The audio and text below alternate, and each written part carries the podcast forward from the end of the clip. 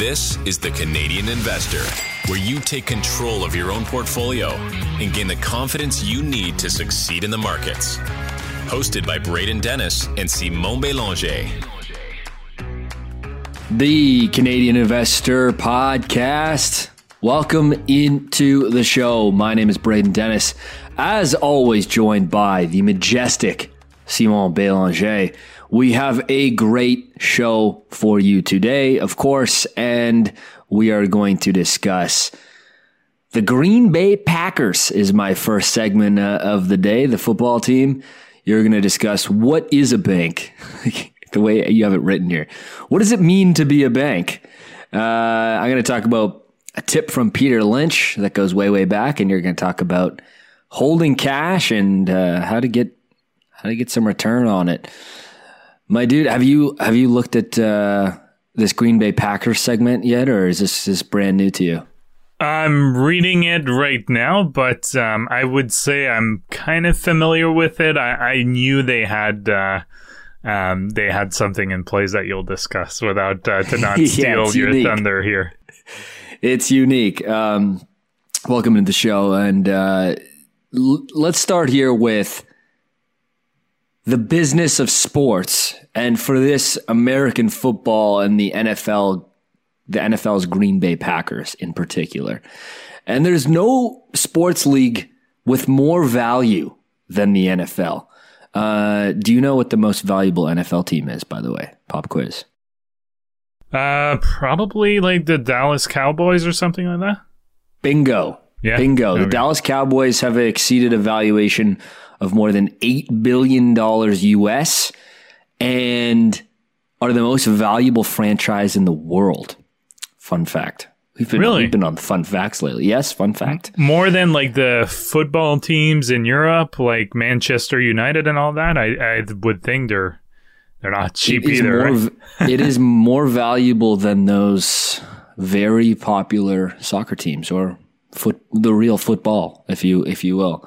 Yeah. Um, yes, it, it is, um, and you know it's it's crazy how valuable the NFL teams go for, and es- especially when they go for sale, because it is the ultimate vanity purchase. Uh, owning a major sports league like I'm getting a little off topic here, but people who buy NBA teams recently that have been sold, they're valued for more and more each and every year because they're so scarce, not because the business is getting better. The NBA has lost a dramatic amount of viewership since 2014 ish. Like a dramatic amount of viewership the NBA has lost. Yet the franchises are worth more and more because there's only a, it's very scarce. You know, what, what is scarce is valuable. So the NFL, the most valuable sports league, uh, American football, and 30 of the 50 most valuable global sports franchises in the world are NFL teams. Fun, more fun facts. Every team has a value uh, north of 3 billion US, every single franchise, which is remarkable. There's no uh, NHL team that touches that valuation. I think the Leafs are the highest valued franchise, and we're looking at two billion for the entire MLSE. Don't quote me on that. That's just a quick Google search. Yeah, it's usually I think Leafs, uh, New York Rangers, and then Montreal. I think one, two, three. That's typically how it goes. Yeah, The New York Rangers. yeah, yeah. Uh, For yeah, whatever okay. Reason. I I don't know if it comes with part ownership of MSG or whatever it is, but um, they've always been at the It's a top there. valuable franchise for yeah, sure. yeah, yeah, and just being in the New York market, iconic, Yeah. and all that. Yeah, yeah. Yeah, very iconic and and one of the older teams too. Um, now, none are more fascinating in the business of sports in the NFL than the Green Bay Packers ownership structure. There are 537,000 shareholders of the Green Bay Packers. And for the first time in over a decade, they recently raised some capital. Uh, so from their press release dated uh, February 25th, 2022. So not too long ago, just a little over a year ago. Their sixth stock sale was an outstanding success, it says here, with the organization adding 176,000 new shareholders. The exact totals are not available, but more than 198,000 shares were sold at $300 each. So they were all $300 per share. Uh, offering began on November 16th and then it closed in the in February. Um, so yeah, now they have over 500,000 unique shareholders. This raised approximately $65.8 million, construction projects at Lambeau Field and, and whatever else. They also said here on their press release, right from the Green Bay Packers website, that Canadians purchased a roughly uh, estimated 3,500 shares as well. So 3,500 times 300. Now, it's pretty cool that they do this, Simon, and it's great for fandom, but that is it. It is for fandom. And I'm not saying that in a bad way. I'm saying that in a good way. Fans love to be able to say that they they love the team and they own a piece of it. Like that's the ultimate flex. But this is a collectible. Uh, it's not an investment, and I think slash hope. maybe I'm too naive. I hope that people recognize that as not investment because maybe it's a store of value, maybe, but things would have to dramatically change for even that to be true because the shares are not liquid. They don't appreciate. They can't be traded. They don't pay a dividend. Uh, and so there's basically no upside in the way that there, the way that there is today, there is virtually no upside. And so essentially it's a GoFundMe, right? That's what it is. But for the GoFundMe, you get to be a part owner of the Green Bay Packers. My only concern is the marketing uh, that the team puts behind this because you know people might FOMO into buying stock in the team, thinking it's cool and might, might make some money. You know, there's no like, hey, by the way, this is a shit investment. it doesn't say that anywhere on the marketing material. Um, you can sell it, so the, there is some liquidity actually. You can sell it back to the Packers, but at a very steep discount. You can also transfer shares to family members. Uh, but again, what are they going to do with them? They, you can sell them back to the pack, but for a steep discount. No single owner can more than 4%. I think this is awesome. I think it's cool, but uh, it's not an investment, of course. This is essentially to hang the certificate in the garage like you'd hang some team merchandise, like a signed jersey from Aaron Rodgers. Uh, you know, I back this, and if I was a diehard fan, you'd bet I'd throw three hundred dollars on on buying a share and have my own little stock certificate of the team. I, I think it's great. I think it's cool.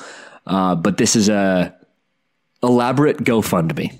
Yeah, I mean it's uh, that's what I heard before. I didn't read like recently. I wasn't aware that he issued more of it, but that's what I read is that essentially was like very gimmicky.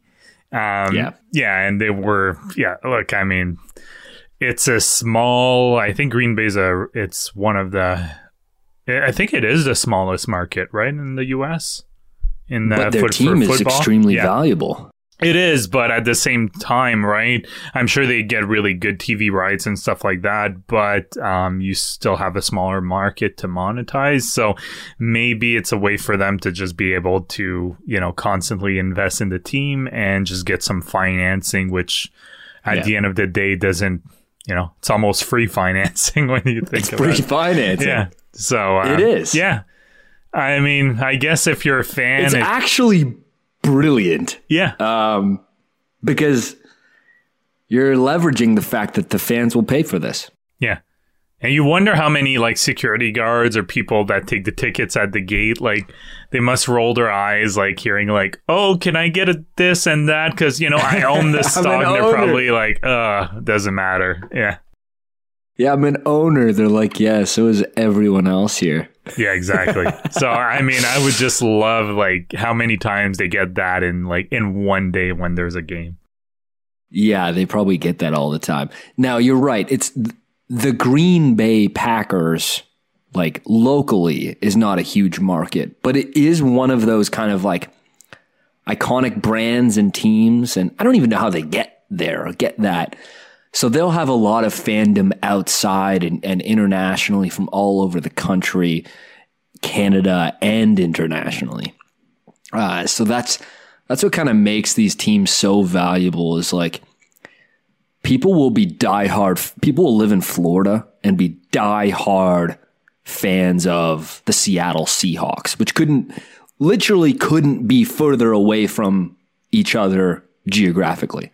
That's kind of the power of of the fandom and the sport and you know, kind of, you know, you're kind of a fan of whatever your your parents were a fan of, you know, that yeah. kind of gets passed on, right? Yeah, so. no, exactly. Yeah. I mean, I personally would not, no matter which team it is, I would never kind of fall for, not fall, but do that because I feel like it's a waste of money. I'd rather, you know, buy a pair of tickets and actually get the experience. But, um, you know, some people may, may enjoy it. Um, I guess uh, we'll see if other teams do it. Probably not because that's been in place for quite some time. Yeah, for a long time. Yeah, it, of course, it is gimmicky, uh, yeah, for sure. But if you have like a, if you have like a garage or like a you know sports room or you know you know the man cave, I think it's a cool thing to put in. People people love these kind of collectibles, yeah. right? And so, yeah. th- what I'm saying is that's all it is. But um, we should do more the business of sports on some of these kind of private companies and. Uh, some of them are very fascinating and, and have really bizarre, unique operating uh, structures and ownership structures as well. So uh, yeah, that's that's the that's the Green Bay Packers. Now we'll move on to the fun world of banking. And like you said, it like the segment, I just want to go over essentially what a bank is because obviously with some of the bank failures that we've seen in the US, I think a lot of people I would say probably the majority of people don't realize that, you know, deposits at banks do carry some risk, especially if they're above the government insured limit, which we have the CDIC in Canada, the FDIC in the US, and I think the UK has something similar. I think most Western nations do have some kind of insurance, but I think a lot of people, you know, don't realize the amount of risk that can be uh, behind that. But you know, obviously that's debatable because now I think with what we've seen in the US, I think most governments will just not let banks fail that have any kind of importance to their country, even if they're not considered system systematically important. Because, you know, let's be honest, SVB whether it was systematically important or not, I think is debatable. It was not considered before the bank failure. And then depending, you know, on which side that you were, I mean, you can make some arguments that, you know, it should have gone under and the government shouldn't have intervened. And you can make a, arguments for the other side of as well. Now, what I want to talk about is how savings and loans banks work. I won't touch on the other types of banks here like investment banks or banks that focus primarily on asset management or even custodial services like a Bank of New York Mellon because those banks make mostly most of their money with fees and I do have a lot of a feeling that a lot of people think that a bank is just somewhere you can put your money and keep it safe for you. But I hate to break it to uh, you know those people, but that's just not how our banking system works. It's completely different than that. So I've talked about it before, but I'll go into more detail here. So we work and the US, you know, uh, the basically the world financial system works on a fractional reserve system. So my guess is that most people have heard this before but don't fully understand what it means. So this means that when you deposit your money, they simply keep a small portion of of it as cash and then they turn around and take most of it the money from it and they either loan it out to other people ideally at higher interest rates or purchase safe investments and I'll put that in air quote. Typically those safe investments will be like something like government bonds or treasuries uh, oftentimes referred to. The difference between what they pay you in interest on your deposit and what they loan out or guess in investment returns if they purchase treasuries for example is called the interest spread the interest spread is how these types of banks make their money. If they're not able to get a good enough spread to cover their expenses and keep some profits, well, I mean, the bank will lose money if that's their primary business model. And something I think that's really important here is l- just looking at the bank assets and liabilities. The bank asset is essentially its loan portfolio plus its investments that it has with you know government bonds, for example, plus the cash. Its liabilities is the deposits that they have because the people depositing in money can withdraw that money and it's a liability for the bank. So that's the primary liability for a bank. And if you look at any of the big Canadian banks, if you look at their balance sheets, look at the liabilities and deposits is by far the main liability that they have. It's actually really big numbers if you look at it. I mean, we have big banks, and that's a reason behind that. Anything you want to add there? I remember the first time I took an accounting class and looking at a bank's balance sheet. Your brain goes for a backflip because you're right. As soon as a deposit, I give you money, you now mark that as a liability. Um, and of course, you know, lots of investors who are hearing that and going, you know, of course, you know, that's, that's how it works. Yeah. But, but as a brand new investor or someone just learning the ins and outs of accounting in banks, because it is nuanced and different, you have to kind of wrap your head around, uh, the loan portfolio is the number that's on the assets. And so it's basically kind of opposite to every other business, right? Yeah, exactly. Or investments that they make, right? Because uh, that's, that's right. what we yes. saw with that's SVB right. as a big part of those assets were treasuries. Oops, Oops we bought 10 years. Yeah. Oops. When the rates were at record low and now it's Oops. gone up.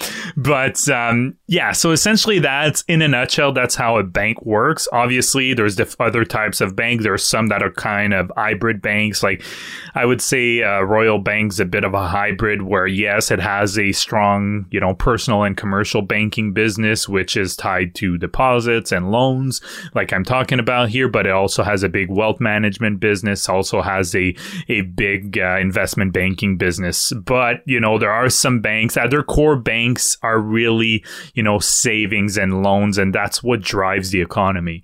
And the bank run risk for banks is primarily tied to a bank's demand deposit accounts, so DDAs. These are deposits that people are most often used to. So if you think of a deposit, you'll usually think of it as a demand deposit account or DDA. If you have money in a checking account, for example, or a regular savings account, this is considered a DDA. Essentially, you can go and withdraw your money at any time you want. These types of deposits are the ones that can be redeemed by the depositor at any point in time. So at moment's notice. And we've seen with technology that moment's notice can come very quickly. Um, and that was one of the reason, like when we talked about SVB and you talked about that is how rapid that withdrawal base in terms of deposit was happening and way more than the traditional let's wait in line for the bank to open. And that's what a lot of the regulation in the states and i think globally was tied to is they're like okay we have to make sure there's no bank runs but bank runs are always done in person. Well that's not the case anymore. And there are other types of deposits like term deposits where the money can only be redeemed when the term is done. This allows the bank to have more certainty regarding this type of liability since it knows that it cannot be redeemed until the maturity date, at least without, you know, not without a significant significant penalty.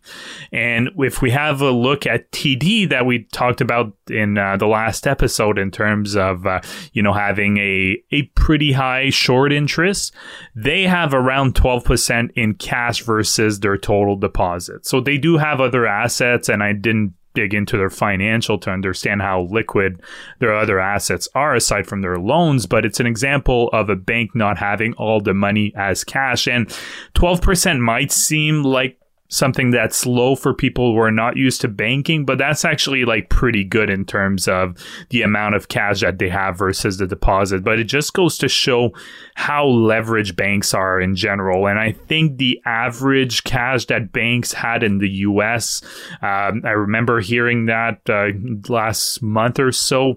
I think it was around 6% when the uh, US, uh, the great financial crisis happened. So now they're better capitalized, especially the larger banks but it's something to keep in mind. And the reason why banks are structured this way is essentially they work to kind of create money. So, you know, your loan is you expect to get your full money back, but the bank, like I said, may turn around and loan 80% of that to someone else, but they still owe you that full 100%. So what they do in terms of loan actually helps to stimulate the economy and make it grow. And that's probably one of the big reasons that the uh, Fed in the US has denied licenses for full reserve banks because they most likely fear that allowing a model like that would translate translate into people moving their money or the deposit away from fractional fractional reserve banks, what we have mostly, to full reserve banks just for safety. And a full reserve bank would most likely make its money on fees, so they would charge people to keep their money safe. And what we're seeing right now is that if you're not giving people a decent high enough interest rate is people will start shopping for higher interest rates elsewhere. And we're seeing a move into money market funds, but also uh, banks that are offering better interest rates in the US. So there's been some pretty, pretty fairly big changes happening there. Um, I did look at some of that data. I don't have it in front of me, but I think it's about 6% more outflows towards money market funds from actual deposits in the past month. So since the, uh, the failure of SVB. And I think as a whole is just people trying to, you know, get some yield and probably also trying to shift some risk away from, you know, bank deposit to money market funds that oftentimes are backed by treasury treasuries. That's a really interesting point. I think for the first time, maybe in a, at least a long time, maybe since 08, that banks are having like an actual customer churn problem. Yeah. That hasn't existed for a long, long time. I mean, and also when rates are at zero, um, and everyone's offering me zero, or or if it's not zero, you know, the the most competitive rate from a you know, disruptor in the space is still less than a percent on my money. I'm not gonna go out and you know get an extra 30 basis points on my cash and yield. But now when we're talking about like four or five percent, you know, in that wheelhouse, the the difference in the ranges that are being offered are a lot higher. And so I think that they might be having a customer churn problem for the first time in over a decade, uh, at least, maybe yeah. more. Yeah, exactly. And I mean, and what you're seeing a lot, and we're seeing this at Canadian banks too, and I'll talk about in my next segment. And uh, the data for the money market fund actually was, I'm like, I'm pretty sure I pulled the data. I wasn't sure if I kept it for a future segment in a future episode, but I will talk about it uh, later. And it was, I think, right around 6%. But what you're seeing with big Canadian banks and larger institutions in the US is they didn't feel compelled to increase their interest rates because their depositor base was was not moving. But now you might start seeing some pressure on those earnings, whether it's the big Canadian banks or in the US, the JP Morgans and so on, because now people are actually demanding to get more interest on the money they're leaving at the bank. And if they're not, then they're going to go and look for short term treasuries, which don't have those interest rate risk of the longer duration treasuries and are actually yielding more right now. So I think it's, it just makes a whole lot sense to people people have their money, you know, moving to something that's yielding four, four and a half, five percent. Um, so it's going to be interesting what kind of pressure it puts on bank uh, until the rest of this year, or at least until you know rates start easing up with uh, the central banks. I just got my EQ Bank card. Have yeah. you ordered the card yet? Oh, I've had it for months. Yeah. Oh, have oh wow, I'm yeah, a yeah. laggard here. I'm reading those beautiful ad reads and uh, well, you know what? I was waiting to to get it because I wasn't in the country. So I finally I finally ordered it now that I'm back in the country and had somewhere to send it to, like an actual address. oh yeah, send it to this homeless guy that uh, is now back in Canada. Uh, I swear I run a Canadian investor podcast. Um, no, I got the card. It's it's nice. I like it. It's uh, it's a good concept. So shout out to EQ Bank, one of our main sponsors. All right, let's uh we get to move on. That was really good, yeah. by the way. Yeah, you just yeah. that. And I'll kind of touch a little bit more on it on the next segment, but it'll be more focus on TFSA. But uh, I'll let you do your segment first. okay, sounds good. let's do a segment on talking to investor relations. On my camera roll on my phone, I have random photos of books. Like random, like I'll just like I'll be reading a book and be like, "This is really good," and I, I have like a habit of just kind of taking a a picture of it because you know, I, yeah, I could put a sticky note on it, but I'm never gonna look at it again. So I'll just take a picture of it, and, and the iPhone will actually like make an album of all the photos that look like that. So I just have a bunch of like, you know what I mean? Like it automatically does it for me. So it's pretty cool that that AI tech. Um, and I found this one on my camera roll from about six years ago. Like it was dated literally six years ago. And it's from One Up on Wall Street by Peter Lynch. And I thought it was awesome it's around communicating with the company's investor relations when you have a question as an investor or as a prospective investor. No matter how big, how small, you could own 10 million shares or one share or not. And if you, you have, they're there to field questions from investors. And they don't know if you own one share or 10 million shares. And so that's, that's kind of the beauty of it.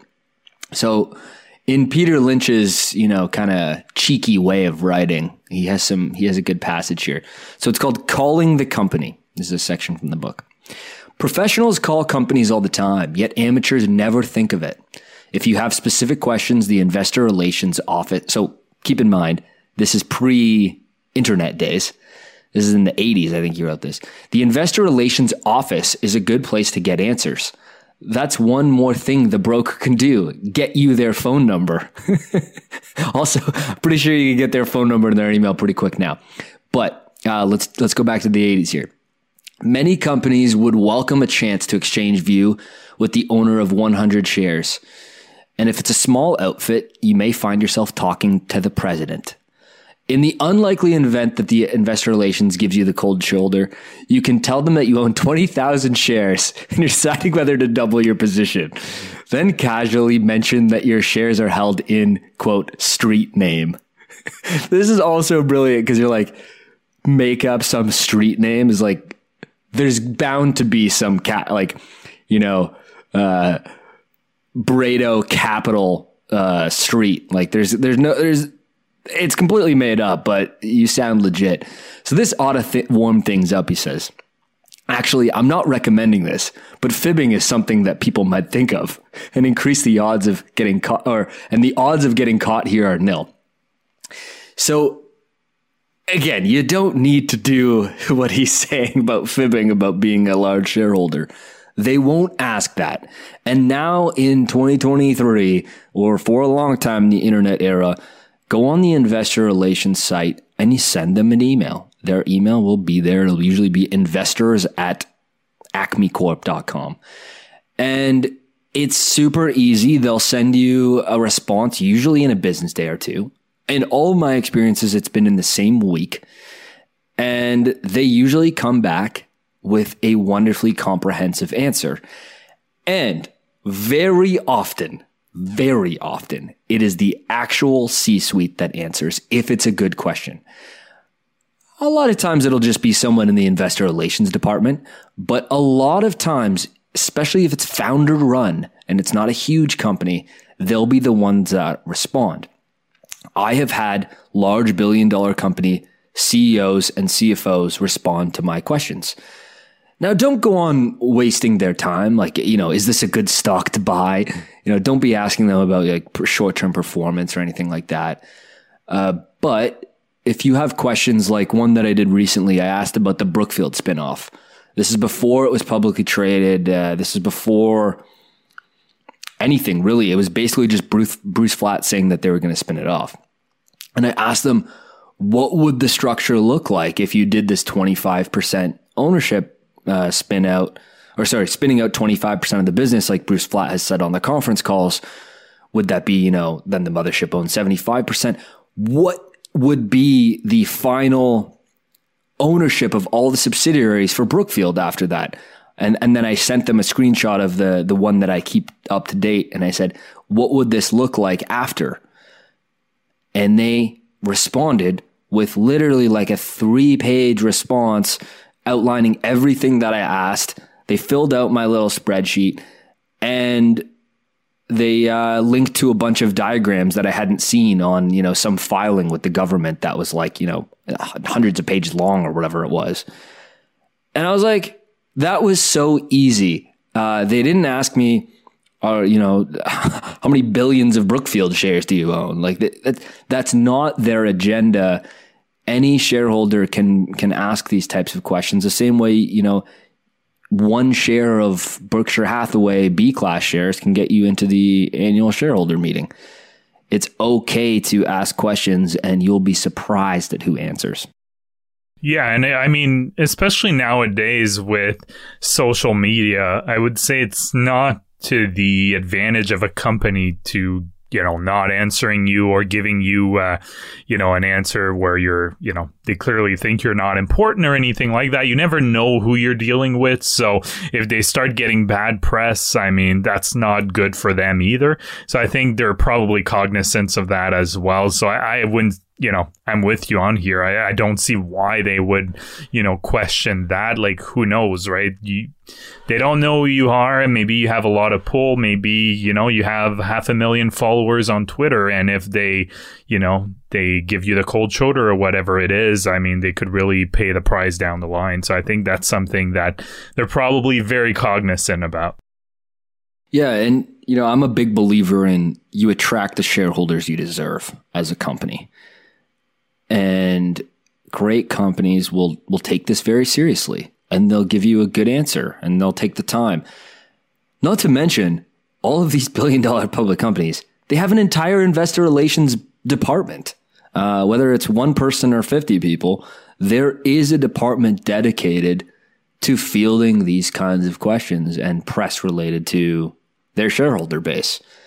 So I just wanted to bring that up because I, I have used it and every time I email a company about this to their investor relations, I'm always surprised and I always ask myself, why don't I do this more often? Because I have questions all the time that I might just like pose to the Twitterverse when I could literally just ask the exact question to the, the actual the company. Yeah, yeah, and they'll give me the actual answer. Uh, so yeah, it's a, it's a good little little tip that I wanted to remind everyone of. Oh, definitely. Um, now, I guess last segment here, like I alluded, so TFSA and cash and holding cash in your TFSA. And I, I think holding cash in general, I mean, I did tweet something uh, that got definitely quite a bit of comments. So if you have cash in your TFSA and you're not getting at least 4% on it, you're leaving money on the table. And I actually believe that. Um, right now, if you're not getting 4%, there's definitely ways to be getting at least 4% and as high I would say as 5%, even, even a bit higher than that. If you're going beyond that, then, you know, it may not be, you know, the safest investment. There might be additional risks, but, um, I know it's a topic that people are passionate about, and especially the TFSA part where, you know, we hammer in, you and I, where people still hold a lot of cash in their TFSA. And I know we had someone comment, we had someone reach out, say, oh, well, yeah. you know, it's not, uh, you know, for a lot of people, they don't have a lot of money to invest in a TFSA, and they're also using the, the TFSA to meet certain, you know, medium to short term goals. So it would not make sense to put it in anything other than a GIC or a high interest savings ETF uh, like CSAV or PSU, PSA. I've talked about them before. There's a bunch of them. There's also money markets ETF. But what we talk about in the surveys we we quote, and the one I pulled is one we talked about before from January 2022 from BMO. But all these surveys kind of have similar finding is that cash and we're just talking about cash here, not ETFs that may be cash equivalents, but they're still not cash cash is the most popular asset. So the majority of Canadians, 56%, have cash in their TFSA and 29% say cash makes up at least three quarters of their holdings. And in that same survey, while 73% of Canadians consider themselves knowledgeable about TFSAs, only half of Canadians were aware that a TFSA account can hold both cash and at least one other type of investment. We're not saying wow. to name all the other types of investment, just one. And the ETFs I just referenced, they are other types of investment. I will agree, though, they are very liquid, but the purpose of this survey was actually cash by itself because an ETF can hold all different kind of assets, right? It can hold bonds, equity, uh, you know, kind of be a cash savings account like this. It can hold uh, different types of even, you know, covered call ETFs, things like that. So there's all different kinds of ETFs that you can get. You can get a Bitcoin ETF, right? So it's just a type of vehicle. And within that vehicle, there's different kind of investing instruments. We love all the questions we get uh, to our email from the website. And uh, someone wrote me, me a, a letter or an email, and they're very respectful. So this, yeah. this person who's we love constructive yes, feedback. Yes, yeah. you're you're amazing. But I had to push back on on what they were saying. They were basically saying, Braden, you know, you're so harsh on people holding cash in their TFSA. Like, uh, I have two reasons why I think it makes sense. And like the first one is the first one is, uh, well, I can use a, you know, a cash ETF and get a, get a good return. My response to that is, that's not cash. if I hold a cash ETF in my brokerage, I might be considering it cash. My broker is not considering it cash. That is not adding to the cash statistic. It is not cash. It's a security. You own it in an ETF.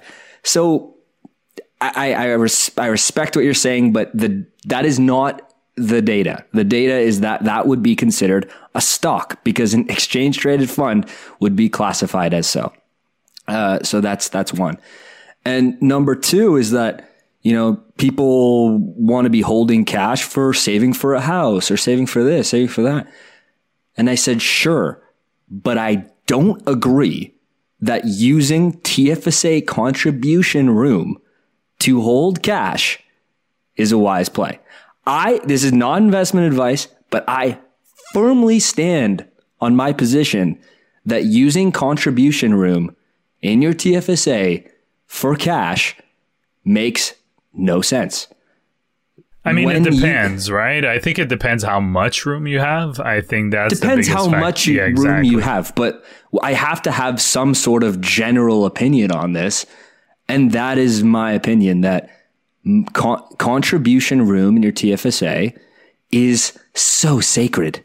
It is like, you know, like it's so valuable.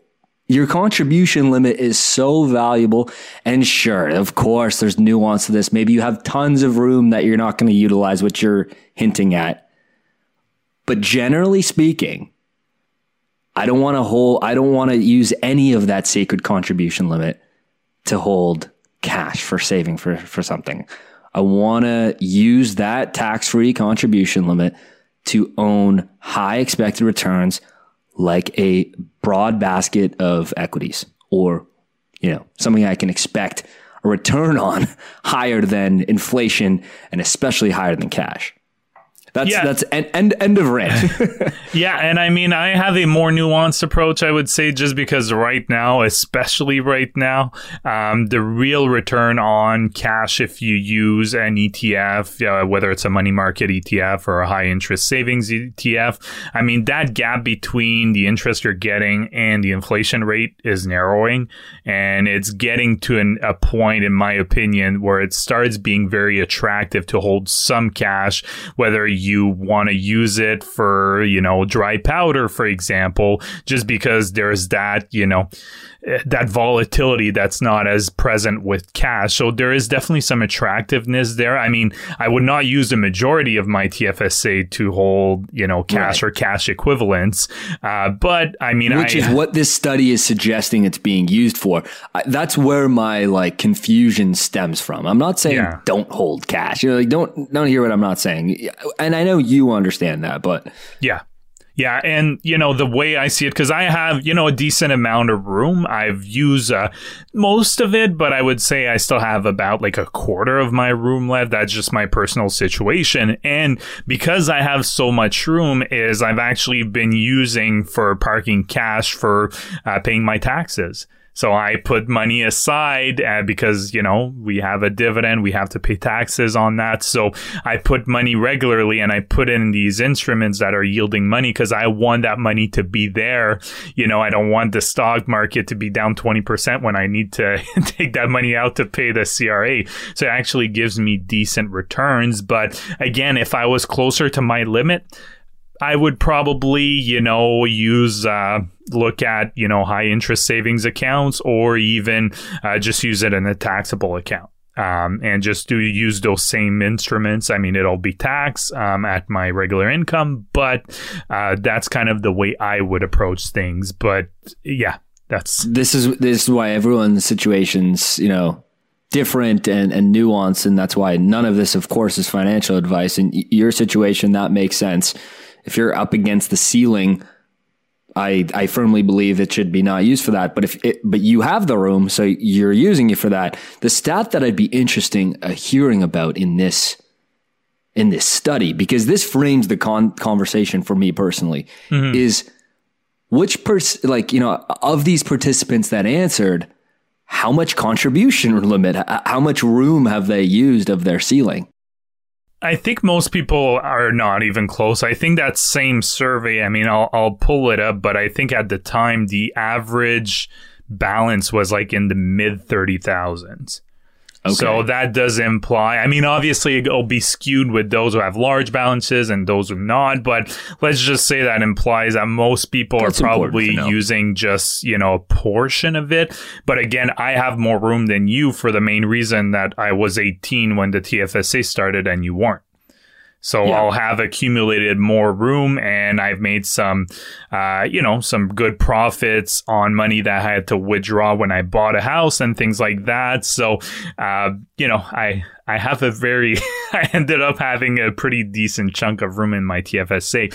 But all that to and say. those years that it was 10 grand, like I think I had two or three of those before yeah. I switched. Yeah, exactly. And I think my main point here is that, you know, whether you know, let's forget about TFSA for a second, but whether you're looking at TFSA or not, I mean, right now, there are just some really good opportunities at, you know, getting four and a half plus percent on your cash, whether you look at a GIC and you want to lock in those rates because uh, you might think that interest rates are going down in the next year or so, which could happen. I really don't know where rates are going. That's an option. You have these uh, high interest savings ETFs that are other options. You have money market funds that look at the US Treasury bills, for example, short term. So those pay. a very high yield as well. There's just a lot of, of option. There's even high interest savings account now that are doing a decent uh, kind of return on money. So, you know, if you have a bank and they're giving you like less than 1%, which I know is still the case for a lot of banks, uh, you know, if you have a decent amount of money, it's definitely worthwhile exploring your options. Clearly, some of the options I talked about don't have uh, CDIC insurance. And if that's really important to you, then make sure you look at options that do have that type of insurance, um, you know, uh, with them, with the Canadian Deposit Insurance Corporation. So, you know, there's different options there, but if you don't mind not having that insurance or, you know, there's other options that, that are available that can give you a, a bit higher yield. But four to five percent is definitely obtainable right now. And uh, you know, personally, I think you're leaving money on the table if you're not getting at least, I would say, four percent.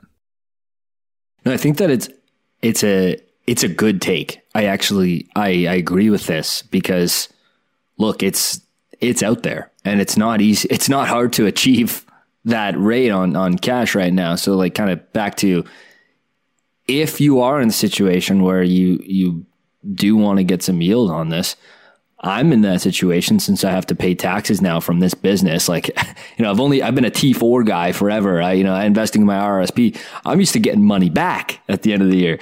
This year, you and I got the fat tax bill, and so I've been using EQ Bank. Um, and before they were a sponsor too, by the way. Like, I, I, I like prefacing that because you know I don't like shilling out just things that we talk yeah. about as sponsors. Mm-hmm. Um, and because, you know, they're giving those pretty solid rates. Like, I don't want to throw out a number and it be wrong, but it's, it's high. uh, a lot higher than what I'm getting at another bank. And uh, those options are available now. And I think this goes back to uh, the banks have a bit of a challenge. Like there's like Yeah. a bit of a customer churn issue. And, uh, you know, when I can get this on a ETF from Horizons or whatever it is, perp, all purpose ETF, 4%, that's, there's competition for my cash. Yeah.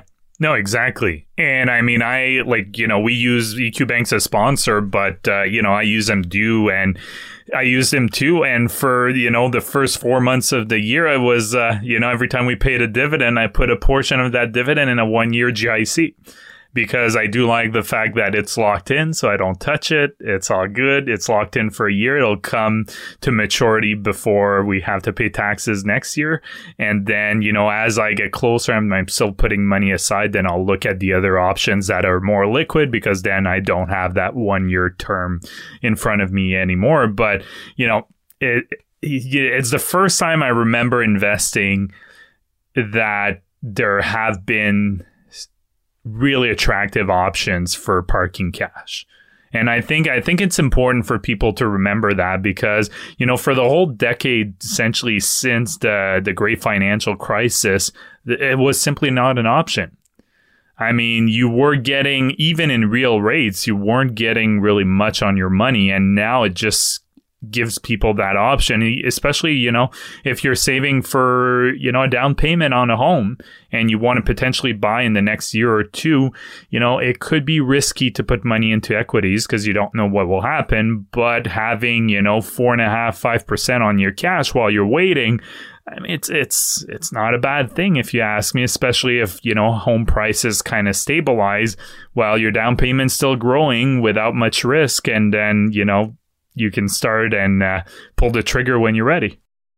Sure beats the uh, you know traditional checking account few basis points they give Oh, you that man. you don't even notice. Yeah. you could be a trillionaire and still not even notice the difference. Uh, no, you're right. There's there's there's uh, there's a new competition for cash, and if you're uh, one of these cash these HISA cash ETFs, you know the Horizons, the uh, CSAV or uh, the Purpose one. Yeah, forgot what it's called. I PSA it's is the Ca- Canadian. Yeah, PSA. PSA, and PSU for cash USD. from Horizon. It's literally ticker cash. yeah, there's PO. Bill. If you want to own Treasury, short-term Treasury bill, BIL listed in the U.S. Um, so these are one to three month Treasury bills. So they're inflows on these things must be oh yeah. Well, the, lately. The data I had was that it increased six percent to hit a record 5.2 trillion in the U.S. in March. Since Whoa. the yeah, because And people I think keep growing. yeah, and I think a lot of it is short term uh, money market funds because people are like, you know what, that bill I just mentioned. At least the treasury is backed by the U.S. government, right? And they're short term, so Yeah. there's not those um, interest rate, you know, risk associated with it. Obviously, you're lo- locking in, you know, higher rates for longer term, but you get kind of that safety. So they've really seen a move to those money market funds in the U.S. What can happen with the value of the uh, of the actual equity though? What do you mean? It's trade it's traded as an ETF. Yeah, I mean, uh, it shouldn't matter because the shares can either be created or redeemed right as necessary to keep the price in line with the the price of the, So the they just keep underlying asset. like fifty bucks or whatever. yeah, exactly. I think it it'll vary like a few cents when the distribution happens, Yeah. and then it kind of like those ETFs are kind of funny because it's like it yeah, goes the chart looks insane. yeah, it, the the value of the um, it's hard to explain, but it kind of goes up very very slowly for the month, and then when you hit the cutoff date for the distribution, it'll look like it goes down sharply, and then the next month it goes up. And then hits the same value it did the, previous month, and then goes down. So just adjust a few cents based on where you're at in the month, basically. I know that it does that for the the HISA ones, but does Yeah. that is that is it the same bill one. exact? Yeah, I for, think I uh, checked. the the T bill one too. Yeah, I'm pretty. I checked last weekend because I was just curious. Uh, I think it does the exact same because it's thing. it's holding bonds. Yeah. That's why I'm. yeah, it does That's the why I have thing. the question. Yeah. Okay. Yeah, it's just like it just go up, down, up, down, but never. They're not big fluctuations. Like people may think it's a big fluctuation, but if you look at Bill, um, you know, at the end of February, it dropped from it went up at a peak of 91.71 and dropped to a whopping 91.46. So it's just that small drop and then it goes up and then the distribution date happens and it kind of goes back down. But these are like super small, you know, they're what 0.5% or whatever it is. Yeah. I don't know if you know the answer to this.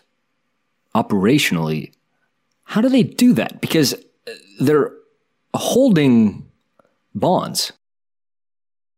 Yeah, but they're short term, so they constantly come to maturity. That's what I, I would think. So they're just one to three month bill, um, treasury mm. bills. I think it, it, looks different when you're holding longer term duration because then they get influenced by the uh, right. interest rate variation. Yeah.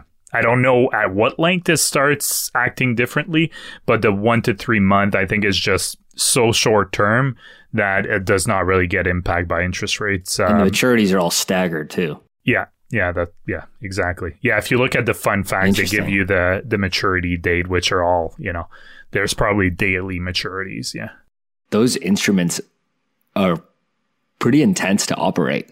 I oh, like. I mean, I would not want to operate it, but as a, as an investor, it's a really great tool. The only thing with Bill is if you own it in a TFSA, there's going to be uh, withholding taxes, but mm, um, yep. it's an interesting one, especially if you're looking to um, to own it in a taxable account, for example. Very cool.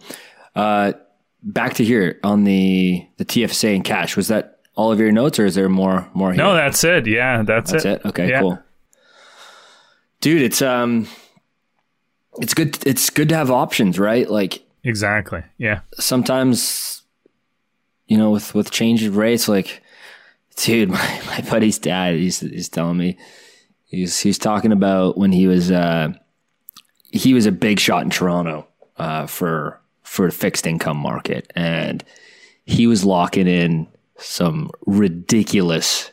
Would that would that have been the eighties? When when when did uh, you know a short term bond yield like you know eighteen percent ish? Am I yeah, that would have been like late eighties, I think. Yeah, yeah. I was just like, wow, you know, things when it makes no change. sense to hold equities. yeah, yeah. At that point, it's like almost yeah, yeah. Unless you're Buffett getting twenty four percent return compound annually over hundred years, like, geez, like I mean, you got to be crazy to think that you can see, get a better return than that.